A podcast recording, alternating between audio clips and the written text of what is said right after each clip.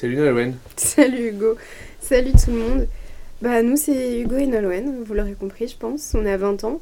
On est en troisième année d'études supérieures et aujourd'hui c'est un jour un peu particulier pour nous parce qu'on lance le tout premier épisode de Quid. Quid c'est un podcast euh, auquel on réfléchit depuis longtemps. C'est un podcast qu'on a enfin, euh, on s'est enfin décidé à sortir. C'est un podcast dans lequel euh, on va essayer de vous partager toutes nos réflexions, des sujets intellectuels, perso. c'est un peu notre plateforme d'expression. Mm. on va essayer de, de proposer deux formats différents. Des formats un peu plus longs, où vous risquez de nous avoir dans vos oreilles pour quelques épisodes.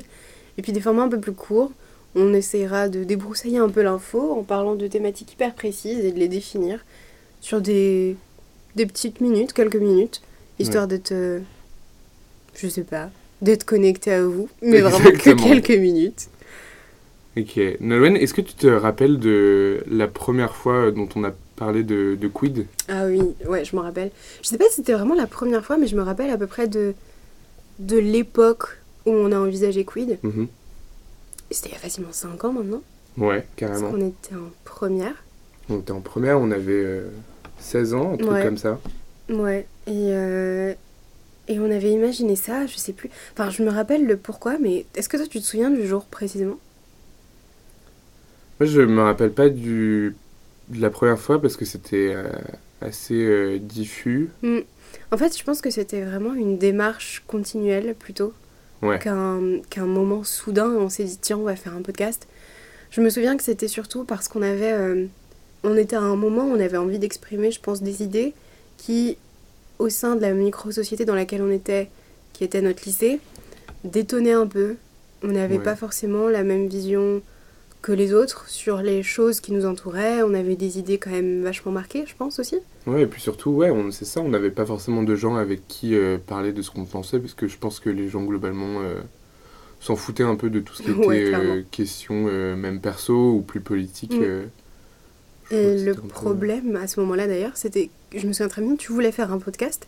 Moi, je voulais le faire en, version un peu plus vidéo, quelque chose. La base de coup, c'était un média de base. Média. Ouais. Et et Hugo m'a proposé de faire un podcast et je me souviens avoir dit mais Hugo on est vraiment les deux seuls euh, ça va jamais marcher des podcasts ça ne va jamais marcher et depuis euh, il y a eu un engouement vraiment pour les podcasts on l'aurait fait y a... carrément peut-être qu'on aurait été des précurseurs je ne sais pense, pas ouais au moins mais euh, mais ouais c'est marrant en tout cas tout ça pour vous dire que Quid c'est quelque chose que que l'on a imaginé il y a très longtemps maintenant est-ce que tu te rappelles de pourquoi est-ce qu'on a voulu appeler ça Quid?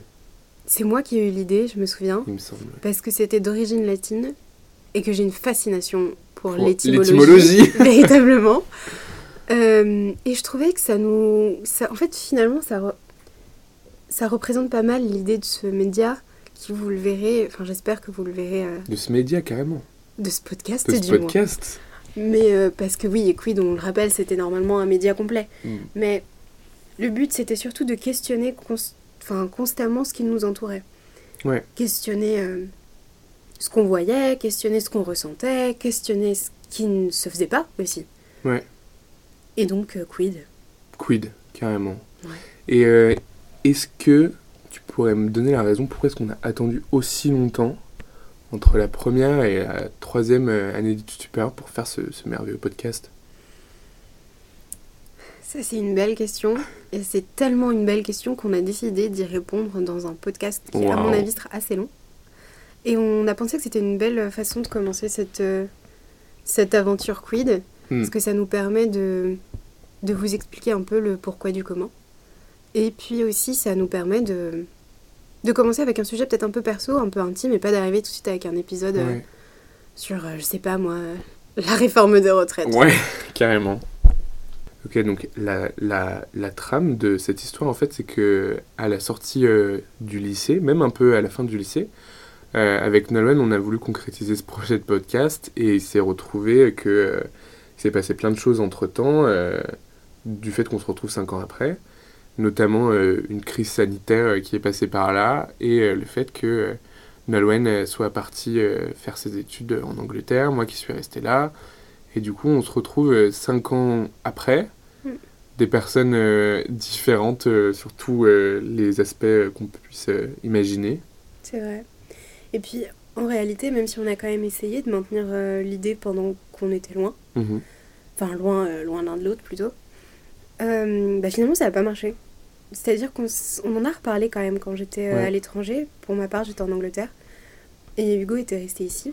Et, et pour autant, je sais pas, ça n'a pas fonctionné, ça n'a pas abouti. Je pense qu'on était. On n'avait pas trouvé la forme de, de la chose. Ouais, la je pense qu'on était aussi tous les deux absorbés par nos vies respectives en réalité. Oui. Et ça s'est fait littéralement sur un coup de tête. Il y a trois jours de ça. Il y a trois jours. Euh, en fait, je parlais avec des amis et je disais euh, Oh, ouais, ça serait marrant de faire un podcast. Et puis, moi, quand je l'ai dit, enfin, j'avais évidemment pensé à Hugo parce que moi, je savais que derrière, il y avait une idée d'il y a cinq ans. Mais tout le monde autour me disait Mais, mais oui, mais fais un podcast, ça serait trop bien. Donc, du coup, euh, j'en ai parlé à Hugo. Je lui ai dit Hugo, faut qu'on refasse le podcast en fait. Et il m'a dit Mais oui. Et donc on s'est pas trop posé de questions, on s'est vu. Enfin on se voit souvent, mais je veux dire on s'est revu exprès pour ça. Et euh, on a écrit, on a fait la trame il y a une heure. et, on, et on se lance et on se lance en fait. Parce que je pense que euh, on a plein de choses à dire sur ce qui s'est passé entre temps, des choses qui concernent euh, plein de gens, parce qu'on est à une période charnière de, de nos vies et peut-être la période la plus importante depuis le début de notre existence, qui marque une évolution hyper importante et je crois qu'on on est là pour parler de ça aujourd'hui, quoi. C'est ça. Et puis aussi le fait que, en réalité, euh, on a tous les deux évolué, clairement, mais de manière euh, totalement, même pas différente, mais juste opposée. Ouais. Donc on a, on a vraiment je sais pas, on a eu deux schémas de vie euh, littéralement opposés, quoi. Vraiment, vraiment, vraiment opposés. Euh, moi, je suis partie du coup, et donc je vais essayer de d'évoquer avec vous ce que ça fait que de partir, euh, un peu recommencer une vie à zéro pour le coup, et quand même réussir à évoluer comme ça. Et puis Hugo, pour sa part. Ouais, moi, moi ce qui je trouvais intéressant, c'est cette dichotomie entre on a tous les deux eu à se construire dans notre vingtaine. Et moi, pour ma part, ça a plus été de comment est-ce que tu te construis quand, quand tu restes dans le précaré dans lequel tu es depuis que tu es né. Tu es dans une espèce de continuité qui... où il y a plein de choses qui changent à l'intérieur de toi. Mais outre ça, il n'y a pas grand-chose qui change. Et euh, du coup, je trouve que ces deux perspectives qui sont intéressantes parce qu'au final, elles se rejoignent. elles marquent euh, une évolution euh, différente, mais mais elles se rejoignent fatalement. La preuve, on est là Tout à fait. tous les deux à, enfin, à, consacrer le podcast qu'on a imaginé il y a si longtemps en réalité. Mm. Donc, euh, donc non, ça se rejoint. Euh, intéressant, enfin presque marrant, c'est quasi comique cette histoire parce que en fait ce qu'il faut savoir c'est que quand je suis partie, je suis partie pour deux ans et en réalité euh, j'étais pas du tout lancée sur cette perspective d'avenir là. Ce qu'il faut savoir c'est que pendant deux ans de ma vie, peut-être même un peu plus, mais vraiment pendant deux ans, j'ai euh, préparé les concours pour Sciences Po. Et ça a été réellement mon, ma vie entière. C'est-à-dire que pour moi, il n'y avait euh, d'avenir que via Sciences Po. Tout ce que je voulais, c'était Sciences Po. Et euh, finalement, c'est arrivé, je l'ai eu à la sortie du bac. Et à ce moment-là, j'ai réalisé que c'était pas du tout ce que je voulais faire, quoi. Mais vraiment, vraiment pas du tout. Et c'est quand même très bizarre comme sensation. Je sais pas si ça vous est déjà arrivé, mais c'est presque, c'est presque flippant d'avoir un repère comme ça, hmm. de t'auto euh, imposer ce repère et de te dire que c'est ce qu'il y a de mieux pour toi et c'est ce qu'il te faut et tout. Et puis en fait, une fois que tu y es, là j'y étais pas totalement parce que j'ai pas accepté, mais il était en tout cas à ma disposition. Et bien une fois que tu arrives à ce stade, tu te dis mais en fait euh, pas du tout. Enfin, j'ai couru tout, tout ce temps pour quoi faire c'est pas ça que je veux, c'est pas ce que je veux faire, ça m'intéresse pas et c'est pas ma place en fait. Surtout quand tu t'es obstiné aussi longtemps à travailler pour quelque chose euh, d'aussi important et que euh, au final tu es confronté à ce choix. Totalement. C'est difficile de se dire est-ce que j'ai fait autant de choses pour ça mm. et au final changer de cap à la dernière minute. En tout cas, c'est exactement ce qui s'est passé pour nous. Euh, et finalement, je suis partie. Euh, je suis pas partie la porte à côté en plus, donc euh, c'était d'autant plus un, un virage, enfin pour le coup c'était une révolution. Après le lycée, carrément. Et, et, ce qui est marrant, c'est que, en fait, c'était pas moi qui étais censée partir, c'était Hugo. en réalité, donc c'est une, une, formation que je connaissais pas. Donc c'est du droit, toujours. Mais, euh, mais c'est une formation que je connaissais pas, et Hugo m'en avait parlé, enfin bon, bref. Donc du coup, il m'en parle, il me montre un peu sur euh, la plaquette sur Internet. Et euh, on voit qu'il y a une réunion d'information. Et Hugo, qui était intéressé par la formation, me dit Oh mince, je pourrais pas y aller et tout, ça me saoule. Donc du coup, je lui dis Bah, tu sais, moi je suis libre, je pourrais y aller pour toi si tu veux. Donc, je vais à l'université, je vais à la réunion d'information, je prends les notes et tout, je reviens et je les donne à Hugo parce que c'était vraiment lui qui était intéressé par cette formation. Et finalement, et sincèrement, je saurais toujours pas expliquer ce qui nous est arrivé. Non, non. C'est moi qui y suis allée et Hugo est resté finalement. ouais. C'est. Ouais, vraiment. Et ouais, au final, c'est toi qui, qui pas du tout pris ma place, mais qui a, qui a repris euh, l'idée. Et, euh, et en fait, euh, moi, je crois qu'il y avait aussi une partie qui a qui était peut-être trop, trop immature pour un choix aussi important, parce qu'on parle d'un changement où tu changes de pays, où tu rentres dans une université très particulière, parce que c'est pas le même système qu'en France. Et je crois que là où j'ai pas eu ce courage de le faire, tu l'as eu. Et dans, dans, dans l'autre sens, euh, avec du recul, je crois qu'il faut aussi du courage pour rester. Totalement. Non, mais ça, c'est sûr. Maintenant que je suis rentrée, euh, enfin, limite, je pense à une seule chose, c'est repartir. Je pense qu'aussi, ça peut être très compliqué de rester et ça demande un courage carrément que moi, j'ai pas eu. Parfois, ça peut être beaucoup plus facile de partir que de rester. Ouais. Ça dépend évidemment de la situation de chacun et de la personnalité de chacun, mais, mais je sais que dans mon cas, le vrai courage, ça aurait été de, de rester. Et c'est quelque chose qui, sincèrement, à ce moment-là, était personnellement au-dessus de mes forces. Est-ce que c'est en partie pour ça que tu as refusé Sciences Po ou c'était vraiment en particulier pour l'école? Je me suis longtemps posé la question en réalité. Je crois que. Je crois que je sais pas trop. Je crois que fondamentalement, Sciences Po, c'était pas fait pour moi finalement. Ouais. Euh, parce que parce que tout un tas de trucs parce que euh, en raison de mon projet perso, ça, enfin, ça colle, mais c'était pas forcément la voie la plus euh, standard pour mhm. faire ce que j'ai envie de faire. Donc en ce sens, je pense que c'était pas ma place. Et puis aussi, il y a des fois on n'a pas notre place quelque part. C'est pas forcément parce que cet endroit est mauvais pour nous, c'est simplement parce que parfois il y a un endroit qui est meilleur pour nous. Et je crois que c'était ça mon gars. Je crois que ma, ma meilleure place à ce moment-là, c'était loin. Et c'était là où je suis tombée et c'était génial. Et tout comme euh, toi, je pense aussi que la meilleure place pour toi à ce moment-là, c'était ici. Et c'est là où on en vient au point intéressant, c'est que en fait, on croit quand on se construit, quand on est en période de changement, qu'on a une destination qui est un peu prédestinée.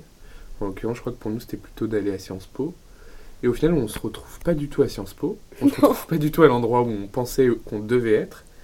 Et au final, moi, je sais pas toi, mais aujourd'hui, je suis tellement heureux de ne pas être allé à Sciences Po, mais je crois que je crois qu'il n'y a rien qui m'aurait rendu plus malheureux, quoi. Alors que j'ai passé tout mon lycée à, à, ne vivre que pour ça. Clairement. Après, euh, petit disclaimer, on n'est pas, on crache pas du tout sur Sciences Po. Et si ah vous êtes à Sciences Po, c'est super. Hein. personnel. C'est vraiment, euh, c'est juste notre ressenti vis-à-vis de la chose. Et là, on cite Sciences Po parce que c'est ce qu'on avait planifié, mais on peut citer médecine ou n'importe quoi d'autre. Quand c'est pas fait pour vous, c'est pas fait pour vous. Et, je crois que d'autant plus dans une société comme celle qui est la nôtre aujourd'hui, où tout va super vite, et avec les réseaux sociaux, tu as l'impression de toujours devoir te justifier pour, euh, pour tes agissements, tes prises de position, etc. Ce qui peut être une bonne chose en soi. Mais euh, pour ces sujets-là, je pense que c'est aussi compliqué parce qu'il faut, faut, faut accepter, faut pouvoir accepter le fait que bah, parfois, c'est juste pas fait pour toi. Tu peux être très bon dans un domaine, tu peux être très bon en sciences politiques, tu peux être super pertinent et faire des remarques absolument incroyablement intelligentes. Si c'est pas ta place, c'est pas ta place, quoi. C'est pas fait pour toi, c'est pas fait pour toi. Et c'est ok. Hmm. Et c'est aussi ok de le découvrir euh, presque à la dernière minute. Il n'y a pas de... Il a, pas de, y a pas de mal en réalité. Et ça reste encore plus satisfaisant après quand tu te dis que, en fait, malgré le fait que tu en avais très envie, c'était pas ta place. Et que ta place, au final, elle est là où tu es actuellement. Alors que tu l'avais pas forcément prévu ou que ça aurait pu être euh, un plan B ou ce genre de choses, quoi. Totalement, totalement. Et puis, euh, enfin, je trouve que dans notre cas, c'est tellement, tellement facile à prouver, dans la mesure où, euh, bah, comme tu disais, nos rôles se sont quasiment échangés. Moi, je.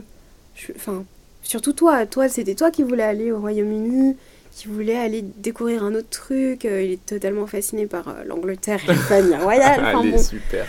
Donc, c'est c'était pas mon truc à moi, mais du tout, quoi. Et puis quand je me, je me souviens, quand je suis revenue de la réunion d'information que, que Hugo avait loupé, du coup, je suis revenue tellement méprisante. ah oui. Et j'avais pas... Euh, en plus, honnêtement, hein, j'avais pas forcément accroché à la réunion d'information. J'y suis vraiment allée euh, en tant que scribe pour mon ami qui n'était pas là. J'y suis pas du tout allée dans une... Dans, dans un dans une démarche de j'y vais pour moi, pour me parce que c'est peut-être euh, ma place et tout, pas du tout. Moi, j'avais déjà mon truc préconçu dans ma tête, je savais quel bac j'allais passer, je savais quel euh, qui était Sciences Po. Oui, exact. Et c'est là où je viens de retrouver mon propos qui était qu'on a échangé les rôles. Parce que moi qui voulais faire du droit à la base, toi de la Sciences Po, on se retrouve à faire l'inverse où Totalement. toi t'es parti faire ton truc de droit que je voulais faire et moi je fais de la Sciences Po. Totalement. Qui n'est pas Sciences Po, mais. Mais il fait aussi du droit. Mais, mais voilà, on a un peu mixé, échangé, et au final, euh, ce mix and match super fait qu'on se retrouve à notre place, et je crois que c'est le plus important. Vraiment. Et puis surtout que, étant donné qu'on a vraiment gardé contact, Hugo est venu me voir en Angleterre, et puis, euh, et puis on, est quand même, on est quand même très proches, donc euh, il sait comment ça se passait pour moi à ce moment-là. Je sais aussi comment ça se passe de son côté. Et je pense qu'on peut s'accorder là-dessus. ma vie ne lui, ne lui irait pas. Pas du tout. Tellement pas. Et la sienne non plus. Et encore une fois, c'est ok quoi. Enfin, ouais, mais bien sûr. C'est pas. Euh, la sienne n'est pas moins bien que la mienne ou inversement. Et nos études sont tout aussi bien l'une que l'autre, même si elles sont différentes en réalité. Elles ont toutes la même valeur. Et, euh, et au-delà d'un aspect vraiment purement académique et scolaire et études et formations et orientation, je crois que le, fond du propos, c'est vraiment juste euh, de, de s'accorder, pas vraiment avec les autres et avec ses amis et les gens qui nous mm. entourent, mais vraiment de s'accorder avec soi-même et d'accepter le fait que bah, on a pu se tromper, on a pu se retrouver quelque part euh, alors que c'était pas forcément l'endroit où on devait être, parce qu'on s'était nous-mêmes euh, bridés à, à y aller et à penser que c'était ce qui avait de mieux pour nous. Mm. Or, non. Et c'est tout à fait ok de, de le concevoir, de l'accepter aussi. Et ça, je pense que c'est dur par contre, de l'accepter. Sur le coup, je pense que c'est très dur. Avec le recul, je pense que tu te dis que ça a été une chance. Cet échec a été une chance. Ok. Mais sur le coup, euh, je crois, pour reprendre l'exemple de Sciences Po, puisqu'on revient toujours sur nos pattes, je crois que c'est la plus grande déception de ma vie, et je crois que j'ai jamais été aussi mal de toute ma vie. Ah ouais Mais sur le contre-coup, c'est l'échec qui me rend le plus heureux de ma vie aujourd'hui. Mhm parce que euh, tu te rends compte que, que ce que tu voulais était construit autour d'une imagerie euh, que tu t'es auto-construit et, qui est construite par plein d'autres facteurs euh, sociétaux et plein d'autres choses. Mais, mais oui, je crois que c'est quand même plus dur de se rendre compte sur le, le coup qu'avec du recul, forcément. Ouais, totalement. Et puis en réalité, on va pas le nier, je pense que ça demande énormément de courage. parce que en réalité, enfin, c'est pas du tout facile d'abandonner tout ce qu'on connaît d'abandonner une voie qui nous est euh, offerte, quand elle l'est, pour aller dans quelque chose qu'on ne connaît pas, quoi. Personnellement, ça a été mon cas. Euh, tout ce qui était euh, tout ce qui relevait de Sciences Po, j'étais calée, je savais ce qu'il fallait faire, où aller. et, et, enfin, je pense que la logique aurait voulu que j'y aille. Hmm. Tu vois, tu te bats pendant X temps pour quelque chose que finalement tu as, normalement tu y vas. Hmm. Et au contraire, le fait de ne pas y aller et d'opter pour quelque chose qu'on ne connaît pas. Mais qu'est-ce qui s'est passé dans ta tête? Dans, le sens, à quel moment tu te retrouves à être accepté à Sciences Po? Parce que tu l'as préparé, parce que tu sais que tu es destiné à ça, tu vois. Ouais. Tu es providentiel pour ça. Et tu te dis euh, non, en fait, je sais pas, je sais pas si j'étais destinée à ça, tu vois. Non, personne n'est destiné, évidemment, mais, euh, en tout cas, tu as travaillé pour ça. Oui. Tu t'es donné les moyens, et à la dernière minute. Bah, en fait, je sais pas. Euh, sincèrement, je sais pas ce qui s'est passé. Je pense que j'avais juste. J'ai juste. Je sais pas, peut-être. Euh, je pense que des fois, on fascine quelque chose. On a un hmm. fantasme, vraiment, voilà. Je pense que des fois, on fantasme sur quelque chose. On l'idéalise comme c'est pas permis on s'auto-persuade que c'est ce qu'il y a de mieux pour nous. Et puis une fois que ça arrive, que c'est plus un fantasme et que c'est la réalité, ça n'a plus aucune attraction, plus aucune saveur. Plus... Et je pense que c'est ce qui s'est passé pour moi. Et du coup, euh, la voir, je me dis ouais, bah, c'est cool quoi, mais, euh, mais est-ce que vraiment fondamentalement c'est ce que j'ai envie de faire? Hmm. Et par contre, quand je me suis posé cette question, c'était le néant quoi. Ouais, bah, Sincèrement, c'était le néant parce que. tu t'avoues à toi-même que. Que ça va pas. Ouais. Non, mais c'est ça. Après, enfin, ça va pas. Euh... Oui et non, parce que je me suis pas retrouvée à. Oui. Je me suis pas retrouvée sans rien, et puis j'ai trouvé ma voie, mais. Mais ce que je veux dire, c'est que c'est quand même. Et puis même, il y a, y a la phase où toi tu le comprends, où tu l'acceptes, et la phase où tu l'annonces. Ah, ça c'est terrible. Hein. Et ça c'est terrible. Ça, terrible. Moi je me souviens quand euh, j'ai eu ma réponse positive et que j'ai réalisé. Moi ça a été vraiment immédiat. J'ai eu ma réponse et je me suis dit, ah ouais, non, mais en fait, euh, Et ensuite, tu vois, quand j'ai réalisé ce truc, je me suis dit, ouais, maintenant, il faut que je le dise à mes parents. Que euh, je les ai bassinés à coups de Sciences Po pendant deux ans. Que finalement, je l'ai et maintenant que je l'ai, je leur dis non. Euh, qu'est-ce que eux vont en penser, tu vois hmm. Ça marche aussi dans le sens inverse. tu as construit toute ta scolarité sur le fait que tu allais aller à Sciences Po parce que bah parce que c'était un peu euh, ce que enfin c'était ce que tu voulais faire c'était ce qui t'animait c'était machin machin machin. Et puis tu te retrouvais à devoir annoncer que ah non en fait euh, t'es pas prêt. Et là c'est un peu le choc. Mais euh, mais en fait je crois que c'est un coup de massue pour pour le mieux après quoi. Ouais totalement. Et puis je crois que c'est jamais aussi aussi je crois que c'est jamais aussi terrible que ce que l'on imagine nous-mêmes comme scénario. Mhm. Personnellement, moi, quand euh, j'ai réalisé que c'était pas ce que je voulais faire, j'ai tout de suite pensé à ma mère. C'est très bizarre, mais j'ai tout de suite pensé à ma mère. Je me suis dit, putain, mais comment je vais lui annoncer ça? Mhm. Et je me suis dit qu'elle allait être déçue, en fait. Ouais, ouais. Et finalement, donc je lui ai dit, elle m'a dit, mais ok, c'est pas grave, et du coup, tu veux faire quoi? Et ça s'est hyper bien passé. Je lui ai dit ce que je voulais faire, je lui ai dit que je voulais partir, et ça s'est fait, tu vois, il n'y a pas eu de souci. Elle est super fière de moi aujourd'hui, et tout va bien. Donc, en réalité, il y, a, la pression qu'on se met nous-mêmes, dans un premier temps, euh, parce qu'on se force à être dans le déni. Et puis ensuite, une fois qu'on accepte la situation, la pression qu'on se met à nous-mêmes quant à la réaction de nos proches, elle est beaucoup plus forte que la pression que nos proches vont possiblement nous mettre. Bien sûr. Et ça, c'est. Euh, parce que tu te fais tout un schéma dans ta tête qui, qui a quand même peu de chances d'arriver. Totalement. Euh, je pense que l'âge, le passage à l'âge adulte, mhm. c'est toujours un passage hyper compliqué. Ça donne de toute façon de très beaux albums, de belles chansons, de beaux films, donc c'est pas pour rien, mais euh, je crois que notre génération, elle a, elle a encore plus subi ce, ce changement mhm. du fait de la pandémie. Après, le, après le lycée, enfin même pendant, pour notre part, on est la fameuse année qui n'a pas passé le bac. Ça a vraiment rythmé notre fin d'adolescence et notre vie de jeune adulte aujourd'hui. Je trouve que c'est ça qui est intéressant avec cette pandémie, c'est que elle marque vraiment un cadre matériel, genre vraiment formel, de, de cette fin d'adolescence tardive et de ce début d'entrée, pas dans la vie active, mais dans, ce qui pourrait ressembler le plus à une vie d'adulte, quoi, presque, en rentrant dans les études supérieures où tout le monde euh, rencontre des modes de vie différents. Mm. Il euh, y en a qui partent, il y en a qui restent. Et je trouve que rien que cette distinction entre ceux qui restent euh, chez eux, dans leur ville, avec les gens qu'ils connaissent, et ceux qui partent, qui prennent leur indépendance, qui même vont dans d'autres pays comme toi, je trouve que rien que cette distinction, elle marque totalement comment est-ce que tu perçois l'entrée dans cet âge adulte. Mm.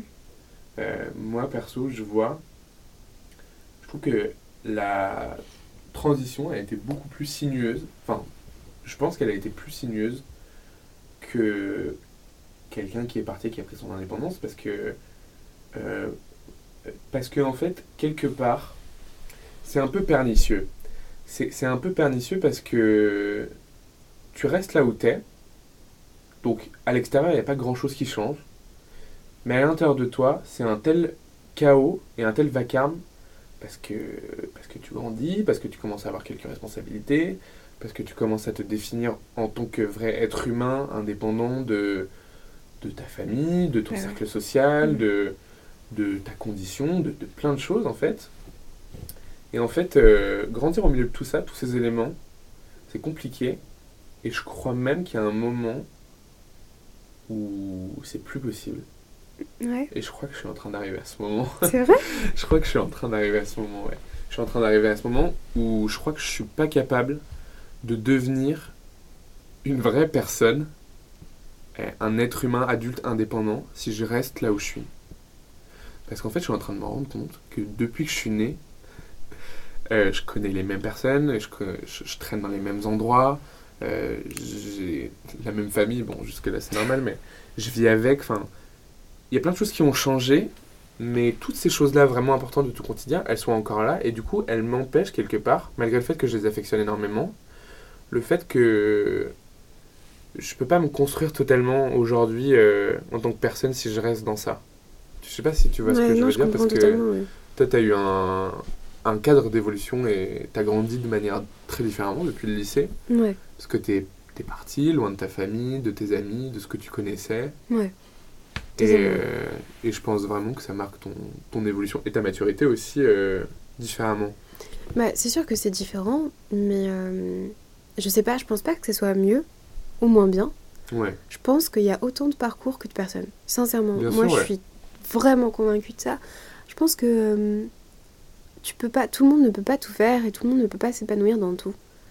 Je sais que pour ma part, quand je suis partie, je, je mesurais pas en fait vraiment la, la différence. Mais ton, ton, insouciance fait ton courage. Hein. Et la gravité de mon geste, je dirais presque. Vraiment, je mesurais pas. Moi, je me souviens, euh, c'est vraiment mais le moment où j'ai dit à ma mère, bon bah c'est bon, je vais là, tu vois. Et je pars du coup. Elle s'est effondrée. Bah oui. Elle a pleuré. Je me dis, mais pourquoi tu, pleures? Et moi, en fait, je, bah, je captais parce que je savais que j'allais aller dans un autre pays, mais je pensais pas que ça allait être aussi différent. Je pensais pas que ça allait autant me changer. Et je pensais pas que j'allais euh, vraiment, sincèrement, autant grandir. Vraiment pas du tout. Hmm. Moi, je pensais que j'allais partir, euh, faire des études qui me plaisent. Euh, et puis c'est tout, quoi. Rentrer quasi un week-end sur deux. Moi, c'était vraiment ce que je m'imaginais. Et puis la vérité était tout autre. Et quand elle m'a frappée, sincèrement, c'était pas toujours très facile. Hmm. je me souviens, au début, avant de partir, il y a vraiment eu je dirais, euh, deux phases. Allez, trois. Avant de partir, il y avait cette euphorie où vraiment je comptais les jours et c'était aller à l'aventure, tu vois. Je voyais pas ça comme une rentrée scolaire euh, typique qui, en général, m'angoisse énormément. Je voyais ça vraiment comme une aventure. Un voyage euh, Ouais, un voyage, un voyage vraiment. Ouais. Nolwenn en vacances, quoi. Je j'ai pas vu ça comme quelque chose de très scolaire. Et puis, enfin, je suis allée. je me souviens, je suis allée faire je me souviens, je suis, allée à Ikea avec euh, une mhm. copine.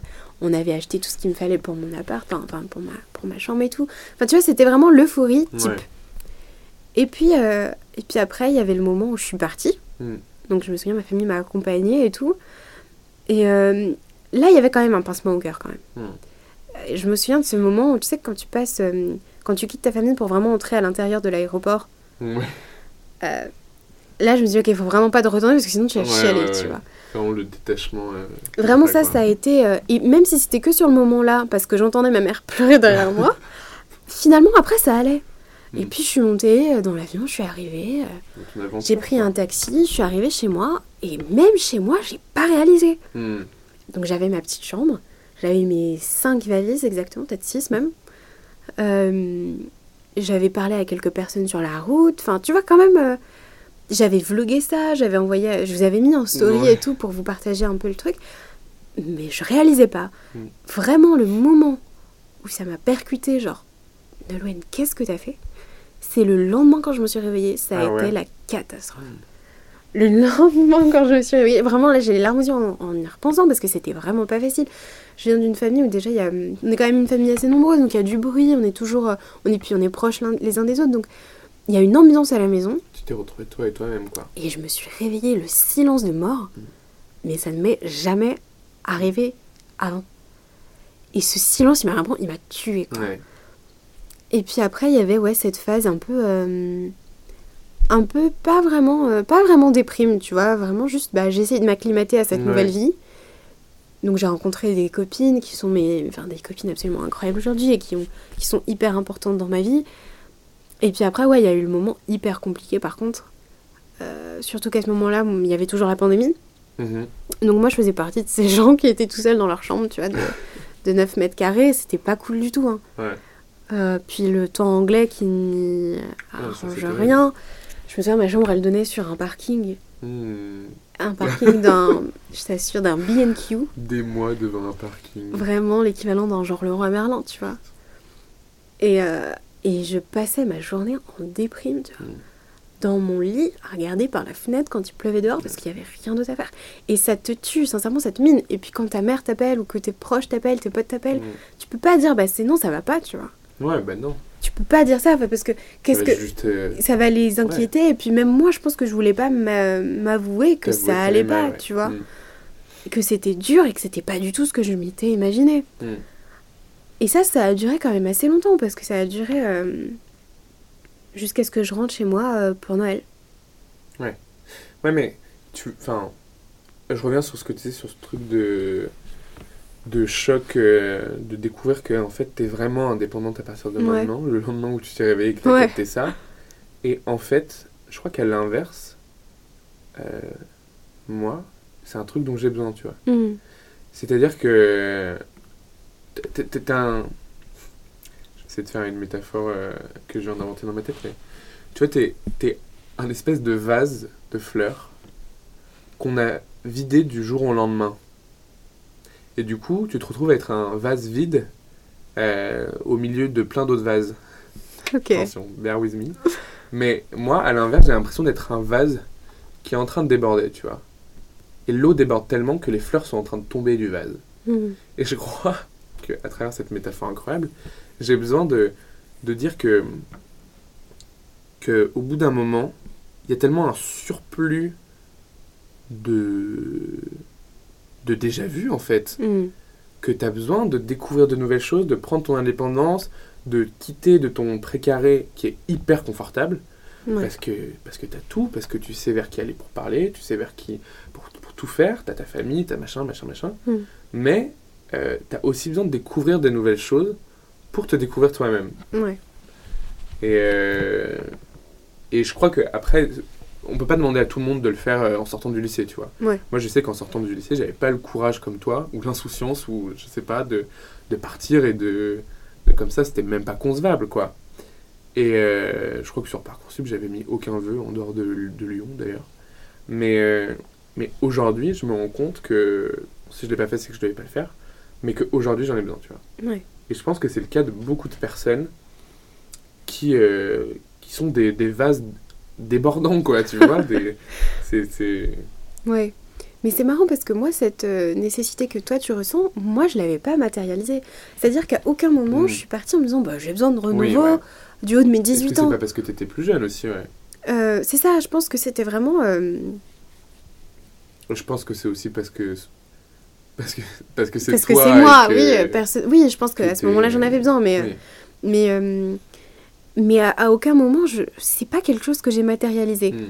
Mais par contre, c'est quelque chose que j'ai réalisé en y étant. Ça, c'est clair. Et c'est, euh, je me souviens parce que du coup, pour mettre un peu dans le contexte, l'année dernière, c'était ma dernière année euh, en Angleterre. Et donc, j'ai rencontré des gens absolument formidables, et euh, dont des personnes que, que j'ai laissées qui ne sont pas avec moi aujourd'hui en France. Et donc, j'ai cette amie que tu connais, Sania. on l'adore. On l'adore, Sania. Et en fait, on parlait simplement de, de ce que nous avait apporté l'université. Euh, pas vraiment euh, académiquement, mais pas scolairement, mais vraiment juste euh, d'un point de vue personnel. Et on s'est rendu compte que bah, c'est vraiment les deux années où on a le plus grandi, où on a le plus appris de nos vies. Mhm. Et en soi, deux ans sur une vie, c'est rien. C'est vraiment rien. Moi, je, à aucun moment, quand j'étais partie, je me suis dit que j'allais être je sais pas si je suis une autre personne, mais quasiment en tout cas, hmm. parce que tu réalises tout un tas de choses. Euh, et puis je pense que le fait que ça soit aussi soudain, aussi rapide et aussi drastique, c'est hyper surprenant. C'est hyper surprenant et je pense que euh, selon ta personnalité, selon ta maturité, selon euh, ton, ta santé mentale aussi, il faut pas se mentir, ça te réussit plus ou moins. Hmm. je pense que c'est vraiment pas fait pour tout le monde, mais comme euh, l'inverse n'est pas fait pour tout le monde. Ouais, mais c'est là aussi où je me dis peut-être que, en fait, peut-être que dans ta situation, c'est-à-dire la situation où tu pars, tu changes de mode de vie, est-ce que le choc est pas plus brutal sur le coup, mais plus appréciable sur la longueur mmh, Que l'inverse. Que l'inverse, où en fait tu mets longtemps à réaliser qu'en fait, en fait c'est un choc, mais qui est lent et faible et constant, tu vois. Jusqu'au moment où c'est plus possible. Oui, je comprends. Du coup, je pense que les deux situations provoquent euh, des, petits, des petits chocs euh, à, leur manière, de manière sympathique, mais. Non, c'est vrai, non, c'est sûr. C'est sûr, c'est sûr, mais. Euh, mais je sais pas, c'est. Je pense que c'est vraiment propre à chacun. Ouais, et propre à. Ouais, vraiment à chacun et, et à notre trajectoire de vie. Tu vois? C'est-à-dire? C'est-à-dire que, à mon avis, on pourrait être deux faire les mêmes choses, partir au même moment, au même endroit, y aller ensemble même. On va pas le vivre pareil. Ah bah bien sûr. Donc, euh, tu vois, peut-être que si t'étais venu avec moi finalement. Ah, je l'aurais peut-être mal vécu. Tu l'aurais peut-être pas vécu pareil. Peut-être que t'aurais détesté ça et tu te serais réorienté, t'aurais fait euh, boulanger, tu vois. Enfin, je, sais pas, j'en sais rien. Carrément. Peut-être que c'était. Tu sais, des fois, je, on dit souvent ça pour les rencontres qu'on fait, les rencontres amoureuses. Mais on dit parfois que c'était la bonne personne, pas au bon moment. Mhm. Ah, c'est beau. Et bah, je pense que des fois, ça peut être ça aussi. Pas pour des personnes et des relations amoureuses, mais juste toi vis-à-vis de toi-même et d'événements de ta vie. Carrément. Tu vois? Carrément. Moi, j'aurais. Ah, enfin, sincèrement, hein, j'aurais pas pu rester à Lyon euh, quand je suis partie. Ouais, donc toi, avec le recul, tu penses qu'à 18 ans, c'était le, le, bon choix? Ouais. Mais je pense que vraiment, euh, j'aurais pas. J'aurais juste pas pu. Là, euh, ces deux années qui m'ont fait du bien, où j'ai beaucoup grandi, j'ai compris plein de trucs. Et, et du coup, ça m'a permis de revenir à Lyon, posé, hmm. tranquille, sans avoir une animosité incroyable vis-à-vis de la ville et de ce que j'y ai laissé. Ce que ça représente, ouais. Après, ça veut pas dire que je suis ravie d'être là. et, que, et que je suis. Euh, je suis. Je suis euh, non. Est-ce que tu as ressenti un besoin de retourner à cette stabilité et à ce confort? Non, pas du tout. Pas du tout, c'était même un truc que j'appréhendais et c'était pas du tout, mais pas du tout ce que je voulais. Hmm. Pas du tout, moi je l'ai fait. Est-ce que tu penses que c'est parce que c'est toi ou que c'est un truc plus ou moins général? Non, pour le coup, ça je pense que c'est un peu plus général. Après, euh, c'est un ressenti plus ou moins fort en fonction de, de ce qu'on a laissé ici et de quel est notre rapport avec ce qu'on a laissé. Mais mm. je pense que c'est un truc un peu général parce que j'en parlais avec quelqu'un qui est aussi d'ici, qui est aussi de Lyon, qui est revenu avec moi d'Angleterre, tout pareil. Et en fait, on se disait que le truc, en fait, c'est que vu que t'es parti, donc t'es parti, t'as fait un autre truc, tu t'es engagé dans une euh, aventure. Hmm. Et tu vois, t'as fait quand même un bond assez important dans ta vie. Ouais. Ah et le fait de revenir, c'est une... tu le vis, enfin personnellement je, le, je l'ai vécu et même encore un peu aujourd'hui comme une régression phénoménale dans ma vie, tu vois. Hmm. D'autant plus que la troisième année d'études supérieures, souvent c'est l'année dans laquelle les gens qui ont un cursus entre guillemets classique, qui restent en France, vont à l'étranger. Hmm. Donc moi j'ai des amis qui sont restés en France pendant deux ans, qui sont restés à Lyon pendant deux ans, qui sont restés chez eux, pendant que moi j'étais loin, et qui finalement, quand moi je reviens, eux partent. Hmm. Et t'as ce truc de putain, mais en fait, euh, moi, je moi je reviens en arrière, tu vois. Tout le monde est reparti, tout, le monde est parti, et moi je suis là. J'ai même pas stagné, moi je suis revenu en arrière. Et en fait, c'est pas du tout le cas, il n'y a pas de. Il a pas de comparaison à avoir. C'est totalement ridicule. C'est totalement ridicule. On fait les mêmes choses à des moments qui sont différents parce que ça correspond à leur sensibilité ou à des, des, des opportunités. Des opportunités, des, des, obligations, peu importe. Je crois qu'il n'y a pas à classer euh, les personnes en fonction de à quel moment est-ce qu'elles ont fait telle chose. Ah, mais carrément. C'est parce que tu reviens après être parti que. Après, il faut pas nier ton ressenti personnel de cette impression de de régression. De régression et de pour pouvoir changer certaines choses, mais. Faudra que tu coupes, j'ai dit régressement. pas grave. Qui est difficile dans le fait de rester. Attention. Mais c'est le fait de rester. Alors comme ça, on dirait que c'est c'est c'est bête ce que je viens de dire, mais euh, en fait, toi, tu parles de régression et je trouve ça marrant parce que pour moi, j'ai plutôt l'impression de devoir dans une logique de continuité en fait, t'as pas régressé en revenant, mais t'es dans la continuité de ce que tu fais. Moi, par contre, j'ai l'impression de régresser, pas de régresser, mais de stagner et d'avancer, mais très lentement. Hmm. Et je crois que le fait de, de rester euh, là où t'es, avec les gens que t'es, etc., euh, c'est très pesant et, et dans, dans tout, en fait, ça, ça t'enlève l'envie de faire plein de choses, tu vois. Tu, perds, euh, tu perds le goût et cette saveur que les choses ou les gens ont la première fois que tu les connais, tu vois. Euh, en fait, ça marche un peu comme une. Cette période de la vie, elle marche un peu comme une relation amoureuse, tu vois. J'ai l'impression d'avoir passé mon, ma honeymoon phase. Et que là, je suis en train de m'ennuyer dans ma relation avec euh, ma vie. Et que du coup, bah, qu'est-ce que. Qu'est-ce que moi, j'ai encore à faire ici, tu vois. Ouais. T'as l'impression d'avoir tout vu D'avoir tout fait? Ici, bah, en tout cas? Franchement, ouais, tu vois. Je, je, je, sais ce qui se passe dans cette vie. C'est une vie où j'habite euh, encore chez mes parents. Euh, bon, j'ai 20 ans, ça va, tu vois, mais, mais euh, où je sais ce que je fais avec mes potes, où je sais ce que je vais faire en cours, où je connais, je connais les, les rues des villes, je connais les restaurants, où je connais ce qu'on y fait, ce qu'on n'y fait pas, surtout ce qu'on n'y fait pas. et, et, en fait, et ouais, je crois qu'il y a un moment où tu as besoin, en tant qu'être humain, de te ressourcer et de, de te renouveler surtout. Par, euh, par voir de nouvelles choses. Alors ça peut passer par euh, un nouveau job, par le fait de voyager, par... mais je crois qu'en tant que jeune adulte et qu'étudiant, le... peut-être que je parle de manière trop générale, mais le seul moyen de te renouveler et de te pas renouveler, mais juste euh, créer presque, c'est d'être indépendant et loin de ton précaré et de tes, de tes petites habitudes, de tes petites relations, de tes, qui sont au demeurant très importants euh, à la longue. Mais à cette période précise de ta vie, à ce moment qui correspond à peut-être euh, une année, tu vois, je sais même pas, six mois peut-être, je crois que le seul moyen d'y remédier, c'est de changer, de partir, de prendre ton indépendance et, euh, et de, de, ouais, de changer tout ça, quoi. C'est marrant parce que comment tu peux le savoir vu que tu l'as jamais fait? C'est dingue ça. Parce que moi, À, la limite, tu vois, j'ai ce truc de ouais, euh, je suis pas spécialement heureuse ici parce que j'ai déjà eu autre chose avant et c'était les meilleures années de ma vie. Hmm. Mais je m'imaginais pas ça du tout quand avant de partir, tu vois.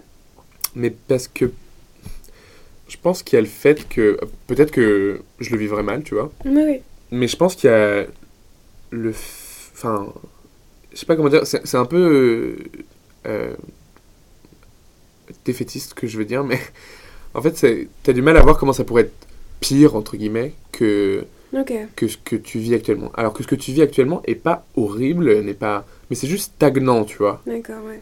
Et et du coup tu sais il y a un moment où les perspectives elles elles se raccourcissent euh, euh où, où t'arrives au bout des choses et donc, du coup, ce truc de renouvellement, il est hyper important parce qu'en fait, c'est ta seule solution, c'est ta seule solution de rédemption, tu vois, c'est de, c'est de changer et d'aller vers quelque chose de nouveau, euh, de prendre ton indépendance, de...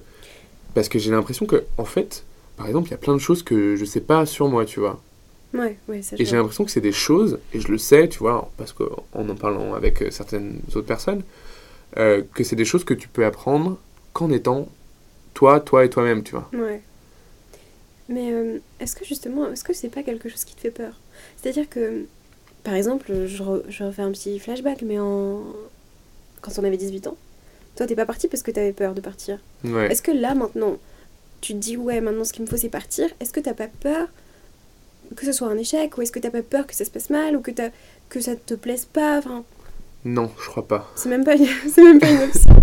je crois pas parce que vraiment c'est pas une question d'option. Enfin je crois que j'en arrive à un point, et encore une fois, c'est très différent. Moi, je connais plein de gens qui sont dans la même situation que moi et qui sont euh, forts de ce confort, tu vois, qui sont, mm. qui sont à l'aise dans ça. Mais je crois que. Je crois que moi, non, j'ai pas. J'ai pas d'appréhension. L'année prochaine, euh, j'ai même pas mis de vœux à Lyon, tu vois. Je sais que je veux pas rester ici. Et. Euh... T'as mis. Euh, est-ce que l'étranger, c'est. C'est un loin assez loin? Est-ce que c'est un loin trop loin? Est-ce que partir, c'est vraiment partir, tu vas ailleurs dans un autre pays et tout? Ou c'est partir juste histoire de partir, de pas être là? Ouais, moi en fait, partir, c'est euh, c'est changer toutes les conceptions euh, toutes les conceptions et tous les cadres que tu as présentement. Donc c'est changer de ville, changer euh, de cercle social et ne plus vivre en tant qu'être humain par ta famille mais par toi-même. Et à partir du moment où tu remplis ces trois conditions, c'est assez loin. D'accord. Donc en vrai, je pourrais même aller à une heure de Lyon. À une heure de Lyon, tu vois. Mais tant que je me retrouve tout seul dans quelque chose que je connais pas, je crois que c'est là où je grandis, tu vois. Après, je crois que tu peux aussi jamais prévoir ta réaction par rapport à ce que t'as pas vécu. Parce que, toi par exemple, est-ce que quand t'étais en Angleterre et que tu savais que t'allais rentrer, est-ce que t'avais prévu, t'avais prévu ta réaction de, de tristesse, ah de... En fait, euh, oui. Oui, moi j'avais prévu. Après, enfin, j'avais prévu et pas prévu. C'est-à-dire que je savais que ça allait. Euh, ce truc de régression, je l'avais. Hmm. Je savais que j'allais me sentir comme ça parce que c'est ce que je m'imaginais avant même d'arriver. Euh, mais ce que j'ai pas prévu, c'est l'effet que ça allait avoir véritablement sur moi. Alors, euh, je suis hyper contente d'être rentrée par rapport à ma famille. Moi, ça m'a vraiment fait du bien d'être à la maison. Je suis trop contente de, de voir mes parents, d'être là un maximum, de plus louper d'anniversaire, tu vois. Mm. C'est des trucs bêtes, mais euh, d'être là pour les fêtes, enfin, c'est vraiment. Ça fait du bien. Ouais. Euh, et puis le fait d'être avec tes parents, d'être juste avec tes proches, c'est aussi euh, une certaine sécurité que moi mm. j'avais plus.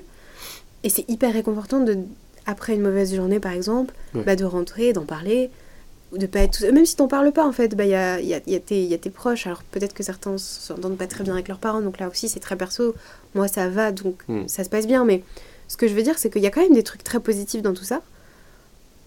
Mais à côté c'est aussi euh, c'est aussi dur d'un point de vue perso parce que j'ai l'impression d'être littéralement une étrangère chez moi. Hmm. pas chez moi ma maison mon foyer ma famille mais chez hmm. moi en tant que ville alors que pour le coup, Lyon, c'est là où j'ai grandi, c'est là où je suis née, j'ai jamais mmh. vécu ailleurs qu'à Lyon, j'ai jamais déménagé euh, ailleurs qu'à Lyon. En tout cas, à part euh, cette escapade en Angleterre, j'ai jamais fait ça. C'est tout ce que je connais et pourtant je me sens pas chez moi. Mmh. Et ça, c'est quand même un, sentiment très bizarre. Euh, je le vois même à la fac. J'y comprends rien, j'y connais rien. C'est une question d'habitude aussi, mais. Ça, c'est une question d'habitude, mais. Euh, je trouve que en, discutant de ça avec plusieurs potes qui ont pris leur indépendance, qui ont changé de ville et tout, je trouve qu'ils me disent exactement tous la même chose. C'est-à-dire que, en fait, euh, ils se sentent euh, pas chez eux quand ils retournent dans leur, dans leur cocon original, tu vois. c'est un discours que tous mes potes ont. Et c'est un, un, truc de fou. Ils, ils peuvent plus, c'est beaucoup plus compliqué de vivre avec ses parents, de retrouver ce cadre familial où tu te re-retrouves en tant qu'enfant, alors que tu étais devenu un individu à part entière, tu vois. Ouais, je vois ce que tu veux dire.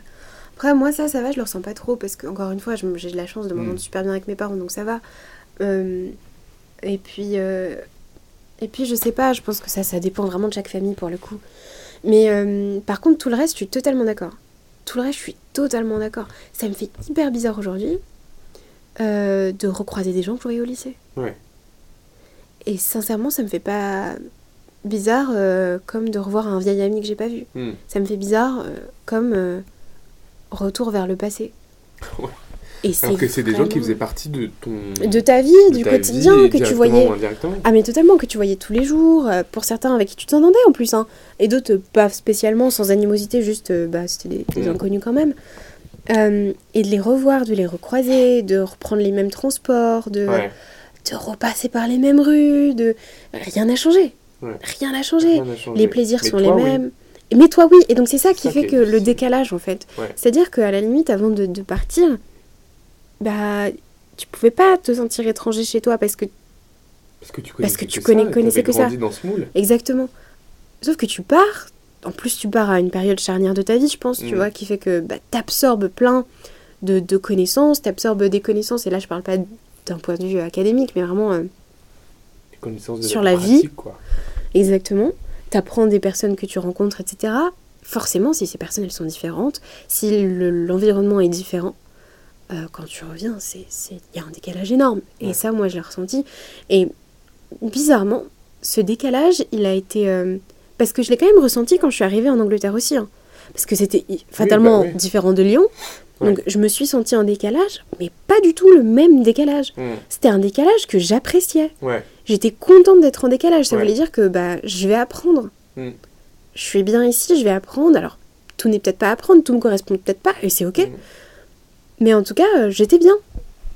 Même dans les moments difficiles où, où t'es tout seul ou autre, tu vois, bah, l'environnement global était, était positif pour moi, j'étais bien. Mais par contre, une fois ce cap de décalage passé, bah, tu reviens chez toi. Et là, tu sens le décalage chez toi. Et je pense que le fait que ça soit justement ta maison, ça ajoute d'autant plus de difficultés. Tu Mhm. vois, ça ajoute d'autant plus de, de mal-être et de- d'incompréhension. Mhm. Parce que c'est pas facile d'accepter le fait que tu es un étranger chez ouais, toi. T'es pas finalement à ta place Ah à un endroit auquel t'as pourtant en même temps toujours été à ta place. Mm. C'est une dichotomie qui est hyper euh, Totalement. angoissante. Totalement. Et ça, même dans mes endroits préférés. Ouais. Par exemple, moi, le parc de la Tête d'Or, c'est euh, Mm. les Lyonnais connaissent, c'est ça a toujours été un de mes endroits préférés à Lyon. Parce que euh, je pense que toi, en tant que Lyonnais, euh, Ouais. quand t'es petit, c'est là où tu vas tout le temps avec tes parents et tout. J'y ai des bons souvenirs. Et j'y suis retournée depuis, franchement, euh, ça m'a juste foutu le cavard, quoi. Ouais. Parce qu'il est marqueur d'une il est marqueur d'une période où, était une- où tu étais une personne que t'es plus forcément. C'est possible. Mais c'est d'autant plus bizarre que, tu sais, des fois en vacances, je repars, euh, je repars souvent au même endroit en vacances. Euh, j'y étais depuis, enfin j'y vais depuis que je suis petite. Ouais. Et c'est une belle nostalgie, je suis contente d'y retourner, tu vois. Pourtant j'y étais Oui, quand j'étais petite et c'est que différent. Cet endroit, est-ce qu'il est marqueur des mêmes choses? Ouais, possiblement pas, t'as raison. Non, possiblement pas, t'as raison. C'est juste. euh, En tout cas, c'est quelque chose de difficile à vivre. Je Mm. pense que j'arrive à le faire parce que j'ai eu ces deux ans de- d'air frais. Ouais. et que je le fais aussi, et ça je pense que ça diffère peut-être de la plupart des gens, je le fais pas pour l'endroit en soi, je le fais pour mon cursus. Ouais. Moi j'étais obligée de revenir. Ouais. Je devais le faire donc je l'ai fait, je me suis pas posé de questions, c'était pas une option, je suis Mm. rentrée, je suis rentrée, point. Euh, par contre, rester l'année prochaine, Ouais. c'est c'est pas dit, tu vois. Mm. C'est pas dit du tout et je sais pas, ça me rendrait très heureuse. Mais c'est vrai que je crois que le moment, dans les deux cas, quand tu pars à l'étranger et quand tu reviens chez toi, ce qui, est, euh, ce qui te fait prendre conscience de ce que tu es en train de faire, c'est tes relations. Ouais. Dans un cas, dans le premier, quand tu vas à l'étranger, c'est l'absence de repères. Tu arrives dans un endroit, tu connais littéralement personne et, euh, et tu dois recommencer à zéro. Mhm. À zéro d'ailleurs plus ou moins, parce que tu peux aussi décider de composer avec tes amis et tes connaissances que tu as d'avant. Bien sûr. Donc c'est pas forcément ce qu'il y a de plus facile aussi, parce qu'il faut quand même continuer à, à entretenir ses amitiés, ses relations, quelles qu'elles soient, euh, tout en toi, eh bien, avançant. Mhm. Et d'un autre côté, tu as aussi euh, cette même sensation, ces relations qui marquent un repère quand tu arrives, quand tu reviens chez toi. Mhm. Parce que entre-temps, tu as des relations que tu as perdues, Ouais. tu as des relations que tu as perdues et qui, qui renaissent. Mhm. T'as des gens que tu recroises un peu par hasard, euh, des fois ça te fait plaisir, mais des fois pas du tout. Ouais.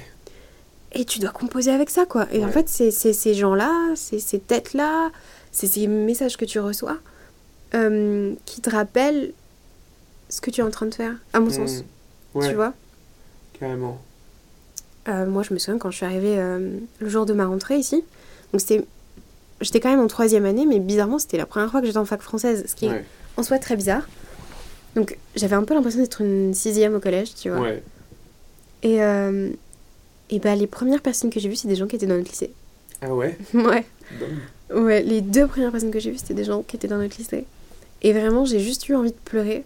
Pourtant, c'était pas des mauvaises personnes ou quoi, il y a aucun problème avec ces gens-là. On les embrasse. On les embrasse, c'est simplement que. Je sais pas, ça m'a vraiment mis une claque. J'avais Ouais. vu personne depuis deux ans Mhm. et j'étais ravie de cette situation. Sauf euh, les personnes que j'avais envie de revoir, mes amis, euh, Oui. toi et d'autres que, que Mhm. j'avais euh, que j'avais gardés. Mais, mais sinon, globalement, j'étais hyper contente de- d'avoir commencé autre chose en fait. Ouais. C'est marrant parce que on n'a pas du tout vécu la même chose. non c'est, c'est bénin de dire ça, mais je m'en rends vraiment compte euh, en échangeant. Et, euh, parce que moi, j'ai plutôt eu l'impression que j'étais spectateur d'un changement de mes relations Ok. qui était immuable. C'est-à-dire que j'aurais beau eu voulu, ouais, pas hyper français ça, j'avais beau vouloir euh, euh, garder les mêmes relations que j'avais toujours eues avec certaines personnes, le fait est que c'est une période de ta vie où tes relations changent. Totalement. Et quid du reste, quoi. Totalement. C'est-à-dire que peu importe ce que tu veux faire de tes relations, elles changent et. Totalement. Et c'est tout, quoi. Ah, mais vraiment. Et ça, franchement, ça, ça fait mal au début. Euh, au début des études supérieures, tout le monde part dans son coin et tout, mais il y en a qui restent. Et avec ceux qui restent, qu'est-ce qui se passe? Hmm. et, et ben en fait, qu'est-ce qui se passe? Euh, Tout change. Malgré le fait que vous soyez encore tous là, tout change. Parce que vous devenez des personnes radicalement, enfin pas radicalement différentes, mais plus ou moins différentes. Et chacun de son côté rencontre des personnes tierces qui rentrent dans sa vie et qui vont forger son caractère. Et qui sont souvent en plus des gens différents en fonction des études que tu fais, si tu commences à travailler, etc. Et du coup, être spectateur de ce changement, être spectateur dans le sens où tu es spectateur parce que tu peux rien faire, c'est aussi très compliqué, je pense. Hmm. De la même manière que toi, quand tu es revenu et que tu as eu ce sentiment bizarre de. Après, je pense que dans ce sens, alors, j'étais tout autant euh, spectatrice que toi. Et je pense que dans des, Ouais. euh, sur des sujets comme ça, on l'est tous. Peu importe. On... À la différence que toi, tu es, spectatrice, mais parce que tu étais loin. Et du coup, peut-être que tu t'en veux moins parce que tu pouvais rien faire. Mm. Que quand tu es spectateur, mais que tu es avec les gens en même temps. Que tout le Ouais. monde est spectateur, en fait. Ouais. Peut-être que tu t'en veux plus parce que tu te dis. euh, En fait, j'étais spectateur, mais j'aurais pu être acteur de mes relations, tu vois. Mais Toi, pourquoi tu t'aurais pas pu être. euh, Non, je m'en veux pas, mais. Non, mais pourquoi sans vouloir Je veux dire, c'est c'est quoi le problème? On s'en veut pas, mais. Bah. euh, Sans vouloir de quoi, tu vois? pas sans vouloir, mais regretter peut-être, plus peut-être plus approprié, regretter euh, ces relations euh, euh, d'amitié forte, d'a- d'amitié presque éternelle, tu vois, Ouais. que t'as pas forcément perdu, mais qui se sont atténuées. Hmm. Et du coup, euh, qu'est-ce que intérieurement, tu vois, t'en fais toi-même? Ouais, je vois ce que tu veux Ça, c'est compliqué. Ouais.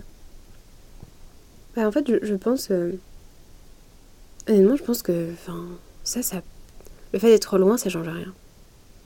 Franchement. Ouais. Je pense que ça change rien parce que. Moi, j'ai eu un peu le, le souci inverse de me dire, ok, faut vraiment pas que je perde contact avec ces gens. Hmm, Toi et tant d'autres. Je ne voulais pas avoir l'air de cette fille qui part parce que t'étais loin. ouais. et qui se prend pour je sais pas Ouais. qui et qui zappe tout le monde. Je voulais pas du tout être cette fille. Mais vraiment, mais pas du tout. Donc j'essayais d'être là au maximum, de, euh, de, de toujours parler, de toujours envoyer des messages, de toujours appeler, de, tu vois, d'être un maximum présente, quitte à me forcer. Des fois j'avais pas envie, des Ouais. fois j'étais fatiguée, des fois... Euh, et quitte à être déçue aussi parce que parfois la personne en face ne mettait pas Ouais. autant d'investissement et je pouvais pas lui en vouloir parce que elle a le droit. Finalement, c'est peut-être à moi de pas forcer le truc. Mm. Euh, mais, euh, mais en tout cas, oui, t'as- cette déception quand même, Mhm. tu vois. T'as cette déception quand même parce que bah, fatalement, il y a des relations auxquelles tu tiens et qui soit changent et le changement te plaît pas vraiment, ou alors soit vraiment disparaissent et ça, Ouais. ça te rend pas heureux. Euh, et dans tous les cas, je crois que c'est un truc euh, que tu peux pas, que tu peux pas, euh, auquel tu peux pas échapper Ouais. quand tu grandis. Et peut-être que c'est encore plus significatif dans le passage à l'âge adulte, dans le passage lycée-études sup, Ouais. parce que géographiquement on s'éloigne. On Hmm. n'est plus tous dans la même classe, tous dans le Ouais. même lycée, tous dans le même ville, village, machin. Ouais. Donc forcément peut-être que ça, ça, s'intensifie, mais je crois qu'on y passe euh, tous. hein. Oui, oui, je sais qu'on y passe tous. Et c'est ça qui fait la. En même temps, d'un côté, la fatalité, Ah oui, je suis d'accord. et en même temps, c'est assez réconfortant. Parce que tu te dis, euh, bon, bah, ok, tout le monde passe par là, euh, donc. euh, Totalement. Mais je sais pas toi, mais moi j'avais vraiment cette. Je pense que c'est de la naïveté et de l'insouciance de se dire Ouais, ça arrive à tout le monde, mais pas à moi. Tu vois Ah, mais bien sûr, Tout le monde, euh, tout le Moi, je monde me ses amis, toujours d'une- discussion que j'avais eue avec ma mère. Je me rappelle plus exactement de quoi on parlait, mais en gros, elle m'avait dit euh, Bah, les amis, euh, les relations, ça va, ça vient, et c'est pas grave, tu vois. Hmm. Et en fait, moi, vu que j'ai toujours eu sensiblement les mêmes amis depuis la primaire, tu vois, toute mon adolescence et mon début de vie adulte, je me suis dit, mais jamais de la vie, tu vois. Je vais rester toute ma vie avec mes potes, euh, on va passer toute notre vie à aller camper dans la forêt et, et faire des blagues nulles, tu vois. Et, et c'est comme ça, tu vois, parce que notre amitié est super forte. Et en fait, bah, je me rends compte, alors je me rends pas compte que l'amitié est un concept euh, périssable, mais je me rends compte qu'en fait, les relations changent de nature. Elles sont pas forcément moins intenses, elles sont juste différentes, et c'est mm. ok en fait. C'est difficile de l'accepter. Moi, j'ai mis un moment avant de me dire que c'était ok, mais en fait, c'est totalement ok, c'est normal. Parce qu'à côté de ça, tu, te, tu découvres d'autres formes d'amitié, tu te fais d'autres amis. Mm. Et encore une fois, c'est pas une question d'intensité, c'est vraiment une question horizontale, tu vois, de différence de quel plan, quel plan. Totalement. Mais, euh, mais oui, c'est dur, mais c'est aussi rassurant le fait que ça arrive à tout le monde. Oui. Après, je pense que ça fait plus ou moins mal selon les relations, ouais. selon les amitiés. Euh, moi aussi, en réalité, j'ai toujours eu plus ou moins les mêmes amis. Alors certains beaucoup plus anciens que d'autres, c'est clair. Ouais. Mais, euh, mais j'ai jamais... Ouais, enfin, je pense que sur ça, on est, on est pareil, mais... Euh, ce que je veux dire, c'est que parfois, certaines amitiés, c'est horrible, hein. Mais la vérité, c'est que les amitiés ont des valeurs totalement différentes. Ça veut pas dire que les personnes que tu as en face en tant qu'amis ont des valeurs euh, différentes en tant que personne. Je hmm. pense que c'est l'amitié en elle-même qui a une valeur euh, plus ou moins importante. Tu vois ce que hmm. je veux dire?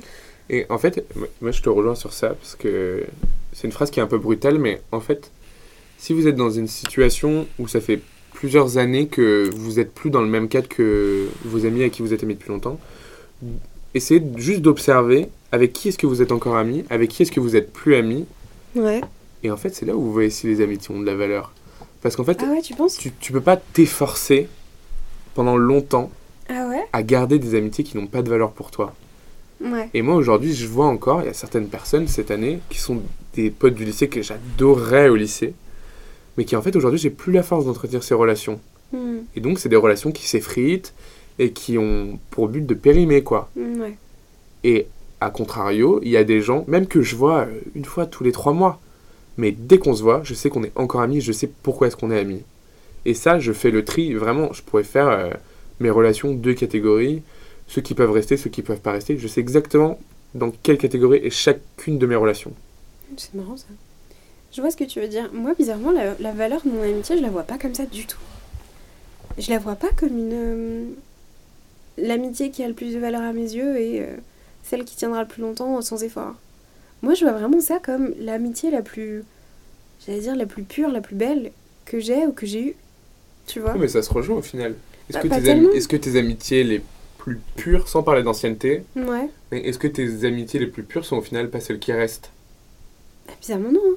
Ah ouais? Ouais, c'est pour ça que moi, quand je pense à ma, ah, hyper marrant. ma grande amitié, ma grande amie, euh, c'est plus une personne à qui je parle, tu vois. Mais est-ce que. Ouais, non, mais.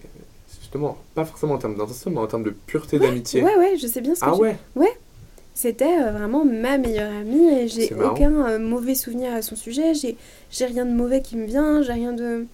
Vraiment rien, quoi. Ça, c'est juste. Euh, bah voilà, c'est la vie. des fois, il y a des trucs qui se passent et tu sais pas ah pourquoi. oui, bien sûr. Mais quand je pense à, à, mon amie première, entre guillemets, enfin, je sais pas comment. Ma hmm. meilleure amie, vraiment. Hmm. Tu vois, je pense à cette fille à qui je parle plus depuis des années. Hein. Hmm. Après, j'ai ma meilleure amie actuellement et c'est l'amitié sûrement la plus récente que j'ai et qui pourtant est aussi la plus belle, la plus intense et la plus pure. C'est pas. Voilà. Et qui est au moins aussi intense et aussi belle à mes yeux que, que celle dont je parlais et qui n'existe mhm. plus aujourd'hui. Et pourtant, ça fait un an que je connais cette personne, tu vois. Ouais. Et, euh, et je saurais pas l'expliquer, cette personne, bah, genre. Vraiment, on a vécu des trucs absolument incroyables. Et pourtant, moi, c'est pas forcément mon genre d'aller raconter ma vie à tout le monde, d'être très ouverte. Euh, et bah pourtant, avec cette personne, les choses se sont faites super naturellement. Ouais. Et vice-versa. Et aujourd'hui, euh, oui, c'est sans équivoque la plus belle relation que j'ai. Mais tout ça pour dire que parfois aussi, tu peux avoir cette nostalgie de c'était une relation trop bien, c'était une amitié géniale et c'était très probablement la plus importante de ma vie et pourtant elle n'existe plus. Oui. Et ce qui est horrible, je pense, c'est que tu peux rien blâmer presque. C'est-à-dire que tu peux pas rejeter la faute sur l'autre personne en te disant ouais, sûr. elle a fait une bêtise, entre guillemets, tu vois, comme dans une relation de couple où des fois bah, l'autre fait quelque chose de mal et du coup c'est fini. Mm. Et là tu blâmes la personne ou alors quand c'est toi qui as fait la chose, de, la, la, chose qui a mis fin à la relation, tu peux aussi te blâmer toi-même. Là il y a personne à blâmer. Ouais. Il n'y a rien qui s'est passé.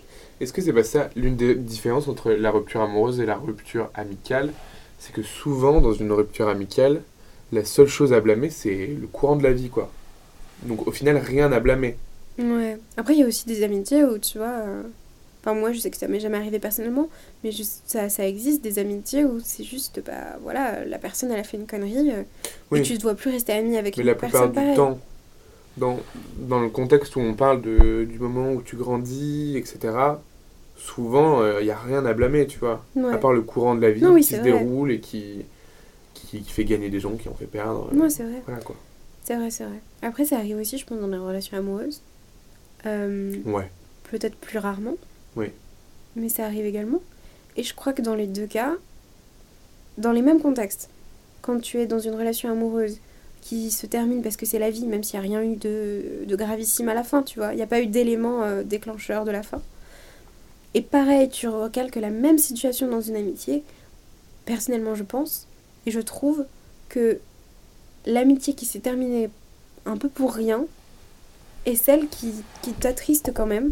Là où la relation amoureuse qui s'est terminée un peu pour rien, bah, tu elle est juste finie, c'est un bon souvenir à la limite, ou alors un souvenir quelconque, mais t'as pas vraiment de nostalgie ou de, de regret ou quoi?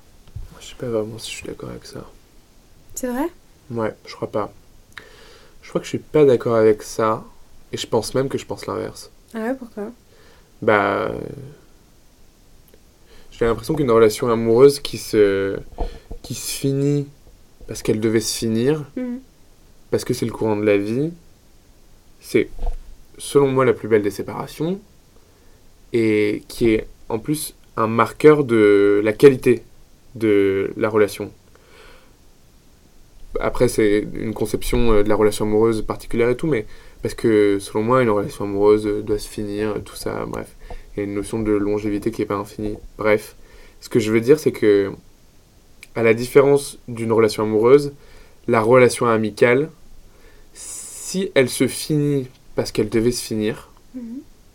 et que c'est le courant de la vie, qu'il n'y a rien de grave, mais que c'est comme ça, c'est là où on doit se questionner, est-ce que c'était une amitié si importante que ça, Ah ouais? et si pure que ça? C'est vraiment marrant parce que moi je me pose exactement la question inverse. Ah ouais C'est que hum, pour moi, si c'était une si belle relation amoureuse, que tout allait bien, que c'était la personne. euh, L'amour avec un grand A, pourquoi ça s'est fini, tu vois? Mais parce que je crois que le, le sentiment amoureux est différent du sentiment Ah, mais amical. totalement, sur ça je te rejoins. et en fait, c'est une question qui est intéressante à se poser dans les deux cas. Totalement. Mais peut-être qu'on ferait un épisode sur la Bien question, sûr, tiens. Bien sûr, c'est hyper intéressant en vrai. Mais, euh, mais oui, en tout cas, tout ça pour dire que quand on évolue, et ça peu importe euh, là où on évolue, si on est loin de chez soi, si on est euh, à la maison, entouré de gens qu'on connaît, dans un endroit qu'on connaît, et ben les relations elles vont et elles viennent. Ça Ouais. c'est fatal. Alors le fait que ce soit une fatalité peut en réjouir certains ou, ou faire peur à d'autres, et Ouais. c'est légitime dans les deux cas. Mais en tout cas, c'est pas quelque chose que l'on peut malheureusement. euh, auquel on peut échapper. Même si on essaye, moi personnellement j'ai vraiment essayé, j'ai lutté, je suis pas arrivée et, Mm. euh, et je me suis rendue à l'évidence, c'est super euh, normal. Et finalement, quand j'ai lâché prise de ce truc, de me Ouais. forcer à entretenir Ouais. une relation, des machins, Ouais, j'ai tellement été mais, mais heureuse quoi. Ça et puis c'est le moment où j'ai rencontré plein de gens. Ouais, Parce que je sûr. pense que le, ce truc où j'essayais de me forcer à entretenir mes relations qui étaient euh, entre guillemets passées, de gens avec qui je- enfin de gens que je connaissais que j'avais laissé euh, derrière moi ici, Mhm. bah, j'ai réalisé que ça m'empêchait de rencontrer des nouvelles personnes. Ouais, Tu vois carrément. je, j'étais, je me bridais moi-même à mon passé, entre guillemets. Ouais. Je me bridais à, À une quelque chose- toi. voilà, qui, qui n'avait plus vocation à être. Ouais, parce que tu avais changé. Et, euh, et ça, c'est, c'est vraiment important de le réaliser. Et quand tu le réalises, ça fait tellement du bien, c'est Mm. dingue. Genre, c'est, c'est vraiment à ce moment-là que j'ai rencontré des, mes, mes amis dont je te parle, Mm. qui ont... C'est pas des vieilles amitiés, mais pourtant c'est les plus belles que j'ai, et c'est les plus sérieuses et les plus euh, incroyables, quoi. Si je peux me permettre une deuxième métaphore de qualité, c'est un peu comme une course de relais. C'est-à-dire que tant que t'as pas lâché ton bâton, Mhm. tu peux pas en reprendre un autre et donc tu peux pas continuer la course. Tu sais que je crois que je préfère ça au vase. Ah ouais, Bon. c'est super. Non, mais c'est vrai. Il y a un moment où tu dois te dire, il faut se faire violence. Hein. Ah, Franchement, avec certaines personnes, il faut se faire violence. Mais il faut réussir à se dire, je laisse partir cette relation parce qu'elle a plus lieu d'être. Parce que sans elle, je peux plus avancer. Avec elle. Avec elle. Et en fait, c'est pas grave. C'est pas grave parce que derrière, il y a plein de belles choses qui vont arriver. Alors, bien sûr, euh, on dit ça de manière un peu prosaïque, un peu mm. froide, mais sur le moment, c'est très dur de se le dire. Mais je crois quand même qu'il faut un peu se donner un coup de pied au cul et, et rompre euh, cette relation, quoi. C'est vrai. Et puis, je pense qu'il y a ce qui fait peur en général. En tout cas, c'est ce qui, moi, m'a personnellement m'a plus ou moins fait peur. Après, je réalisais pas vraiment que j'avais peur entre le moment où tu réalises un truc et que tu arrives à mettre des mots sur ce que tu réalises, il y a quand même un, ah un laps de temps, tu vois. Mais euh, j'ai l'impression pour ma part que de lâcher ces vieilles relations-là, c'était la peur d'être seule. La peur de ne pas avoir d'amis de, de, après ça. Ouais. Tu vois, de relâcher une relation mais qu'il n'y ait rien derrière. Ok. Alors que. C'est intéressant. Alors que pas du tout, quoi. Parce que moi, j'ai plutôt l'impression que c'est sous le j'en avais plutôt peur parce qu'il y avait ce truc de nostalgie, parce que, qui est une émotion hyper importante pour moi, où en fait, en abandonnant ces personnes, j'abandonnais tous les souvenirs qu'on avait ensemble, tout ce qu'on avait vécu, qui étaient des choses qui m'avaient aussi construite plus jeune, en tant qu'adolescent par exemple, et qui, et du coup, en, en abandonnant ces personnes, euh, j'avais pas spécialement peur d'être tout seul après, mais j'avais peur d'avoir ces choses en moins pas forcément ces personnes ou ces relations en moins, mais ces souvenirs en moins, ces constructions en moins, c'est tout ça. Non, totalement, t'as raison. Puis surtout que, en fait, je pense qu'il faut comprendre, faut détacher, et ça c'est dur, hein, mais il faut détacher la personne des souvenirs. Et ça, c'est très, très, très compliqué. Mm. Et je pense que tu continues encore à le faire, même quand la relation est terminée. Mm. Tu le fais même dans une relation amoureuse. Ouais. T'as quitté la personne, pourtant t'as encore des souvenirs avec, des souvenirs mm. qui parfois peuvent te plaire et d'autres fois, mais pas du tout, et tu t'en passerais bien dans les deux cas, qu'est-ce que tu fais de ces souvenirs-là? Est-ce que tu les gardes? Mais d'un autre côté, comme tu disais, tu as cette nostalgie et parfois qui peut t'emmener, qui peut t'amener à te poser la question de est-ce que j'ai fait le bon choix ouais. de, d'abandonner cette relation amicale Ou alors délaisser ces, souvenirs-là, ne plus y penser, euh, afin de, de, ne plus te poser la question de est-ce que j'ai fait le bon choix? Mais dans ce cas-là aussi... Abandonner une partie de toi. Littéralement. Qui plus ou moins importante en fonction des gens, mais qui est toujours au moins inconsciemment une partie importante de ta construction en tant que, que personne. Totalement. Quoi. Totalement. Dans tous les cas, je pense que ce qu'on peut retenir de cet épisode, de ce premier épisode, euh, c'est que cette phase qu'on vit actuellement, ce, cette sorte de process euh, de passage à l'âge adulte, bon là on est concrètement en plein dedans, en plein dedans c'est un moment hyper charnière de nos vies je pense qu'on en est tous conscients et que du coup on se met énormément de pression. La pression euh, vis-à-vis de nous-mêmes, mais aussi vis-à-vis des autres, euh, en nous comparant nous-mêmes aux autres constamment. Euh, là, actuellement, on le fait encore hein, pour les masters, pour l'orientation, les trucs comme ça. Que toi, tu fais quoi? Moi, je fais ci. Est-ce que c'est assez bien? Des choses comme ça. Et puis, des trucs un peu plus intériorisés. On se dit, bah, mince, cette personne, elle est partie, moi, je suis restée. Ou l'inverse. Est-ce que c'est elle qui est dans le juste ou est-ce que c'est moi? Est-ce que moi je suis en retard ou est-ce qu'elle, elle est en avance? Mm. Qui a raison? Et je pense qu'il faut savoir comprendre que tout ça, c'est vraiment des, euh, des débats inutiles au possible. Ouais. Parce que, en plus d'être inutiles, ils sont quand même là et ils nous font passer à côté de plein de choses. Mm. On se rend compte qu'on est dans une période charnière et on file droit vers la vie d'adulte, mais toute cette pression, il ne faut pas aussi qu'elle vienne entraver nos dernières possibilités d'être euh, libre en tant que jeune, tu vois. Ouais, totalement. Et ça, c'est vraiment un truc hyper important de, malgré toute la pression euh, qu'on peut se mettre sur euh, le fait de devenir adulte, devenir indépendant, se connaître, apprendre avec soi-même, être heureux, gérer sa santé mentale, tout ça, tout ça, tout ça. Il faut réussir à prendre un peu de temps, je trouve, pour réussir à être libre parce que je suis pas sûr qu'après on en ait encore beaucoup la, possibilité dans, toutes les contraintes et, tout ce qui nous attend en fait. C'est possible, c'est hyper fataliste, mais en réalité c'est possible.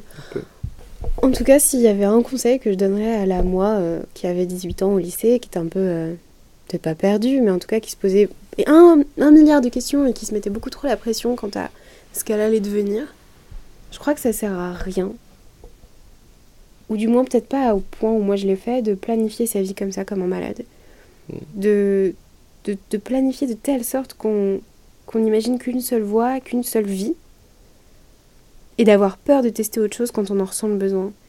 Parce que ce qu'on a prouvé en fait aujourd'hui via ce petit débat, c'est que peu importe ce qu'on fait, peu importe où on va, peu importe euh, où on vit et les études qu'on fait, et eh ben on, grandit et on change et on devient la personne qu'on était exactement censé être. Et ça, peu importe le contexte. Donc la pression qu'on se met, elle est vraiment pas nécessaire et je pense qu'elle nous gâche énormément de plaisir, comme tu le disais. Et elle nous prend beaucoup trop de temps, beaucoup trop de pression et elle ne sert à rien. Trop de temps et trop d'énergie. Vraiment, elle ne sert à rien. Ce qui, ce qui devra se passer euh, se passera de toute manière. Mm. Peu importe on se retrouve. Donc, juste faire les choses comme on les sent. Alors évidemment, il faut s'informer sur son avenir et tout. Il faut pas, faut pas être passif et spectateur de sa propre vie. C'est pas ce que je dis, mais faut être conscient qu'il y a une énorme différence entre être passif dans sa propre vie et être l'acteur et le scénariste de sa vie. C'est des choses. Euh, tu vois, toi aussi, tu te mets aux métaphores. c'est des choses totalement différentes et, euh, je crois qu'il n'y a pas à se rendre malade à 18 ans ouais. sur ce que tu vas être quand tu auras 30 ans à cause d'une décision que tu as prise quand tu as 20. Je veux dire, c'est. Enfin, non, c'est inutile quoi. Ouais. Si je, si je peux rejoindre ce que tu dis, moi, si j'avais un truc à dire au Hugo de 18 ans, c'est que malgré toute la confiance que tu peux avoir en toi quand tu as 18 ans, enfin, que tu crois avoir, je crois que le conseil que je lui donnerais, c'est d'être courageux. Et ça rejoint ce que tu dis, tu vois. Euh, t'as pas le temps de t'as pas le temps d'être de pas être courageux, tu vois. Parce qu'après, il sera trop tard et tu plus cette occasion, tu vois. Et du coup, je pense que c'est vraiment important aussi de se dire que malgré le fait que oui, le choix que tu vas faire quand, quand tu as 18 ans, il va pas déterminer ta vie en réalité.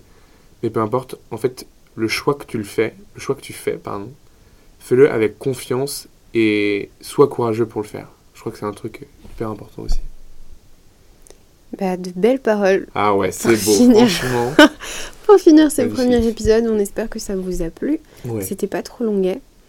Et euh, on avait vraiment envie de faire quelque chose d'un peu, un peu personnel, euh, mais sans trop l'être, et un truc qui peut parler à tout le monde avant de, de kick-off, j'ai envie de le dire. encore une fois. Euh, sur, sur quelque chose de beaucoup plus technique peut-être, un peu plus politisé ou un peu plus porté sur l'information.